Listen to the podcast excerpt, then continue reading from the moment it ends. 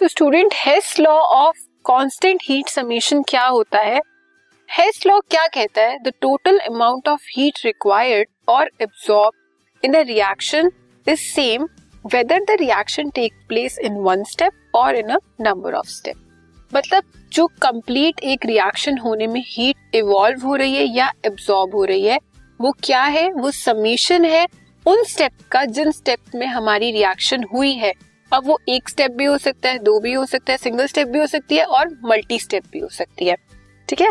Suppose आपने ये reaction देखा ग्रेफाइट है ग्रेफाइट को आपने ऑक्सीजन की प्रेजेंस में बर्न किया कार्बन डाइऑक्साइड गैस रिलीज़ हुई और इस रिएक्शन की इंथैल्पी कितनी है? Minus three nine three point five kilojoule per mole ये क्या है? हीट इवॉल्व माइनस साइन क्या बता रहा है? इसमें से हीट इवॉल्व हुई है।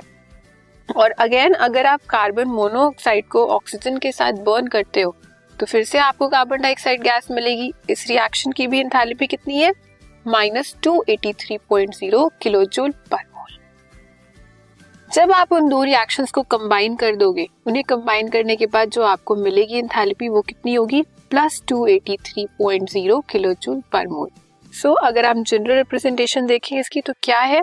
कोई भी रिएक्शन हो रही है ए से बी में मतलब ए आपका रिएक्टेंट है बी आपका प्रोडक्ट है, कुछ भी हो रहा है तो जो आपकी एंथैल्पी देखी जाएगी, वो किसकी देखी जाएगी? इनिशियल से फाइनल प्रोडक्ट के बीच में।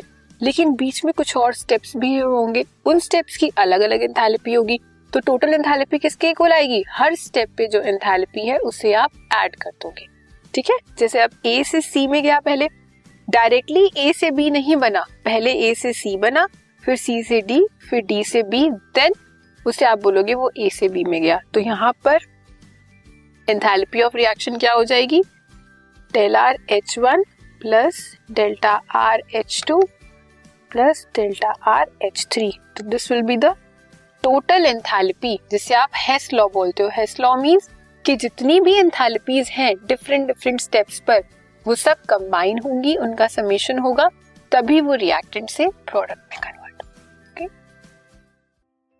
this podcast is brought you by Hub Hopper शिक्षा अभियान अगर आपको ये पॉडकास्ट पसंद आया तो प्लीज़ लाइक शेयर और सब्सक्राइब करें और वीडियो क्लासेस के लिए शिक्षा अभियान के यूट्यूब चैनल पर जाएँ।